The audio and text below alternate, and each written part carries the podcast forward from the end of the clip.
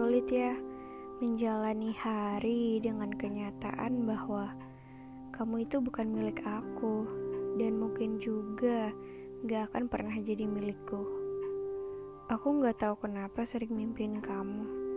Temanku bilang karena aku terlalu sering mikirin kamu yang bisa jadi mengarah kepada sebenarnya aku itu suka sama kamu. Tapi sih, aku berharapnya karena kamu mikirin aku juga. Mustahil banget ya. Seorang kamu yang cuma sebatas kenal nama, yang mungkin juga sukanya sama orang lain bukan sama aku. Tapi aku berharapnya kamu mikirin aku juga. Dasar aku. Aku gak bisa bedain apakah aku itu suka, sayang, atau bahkan cinta sama kamu. Karena setiap aku lihat kamu, rasanya seneng aja gitu. Aku juga gak tahu dari mana rasa ini tumbuh. Semuanya kayak tiba-tiba aja.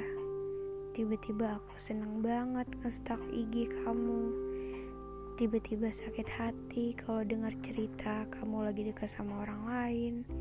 Tiba-tiba kamu suka lewat di pikiran aku.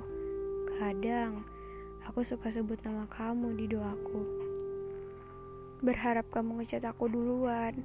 Berharap aku bisa jadi penyemangat di hidup kamu. Tapi apa daya. Sampai sekarang semuanya yang aku doakan gak pernah terwujud. Gak apa-apa, aku percaya rencana Tuhan itu baik.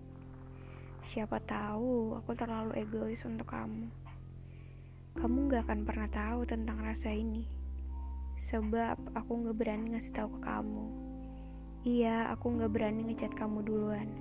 Tapi sekedar liat instastory kamu atau instastory yang isinya ada kamu, itu udah cukup bagi aku. Sebenarnya aku bisa aja keluar dari zona nyaman dengan ngechat kamu dan bilang kalau aku suka. Tapi aku gak mau ngeubah keadaan yang di mana kita udah temenan baik, walaupun gak pernah nanyain kabar masing-masing, lalu berubah jadi orang asing.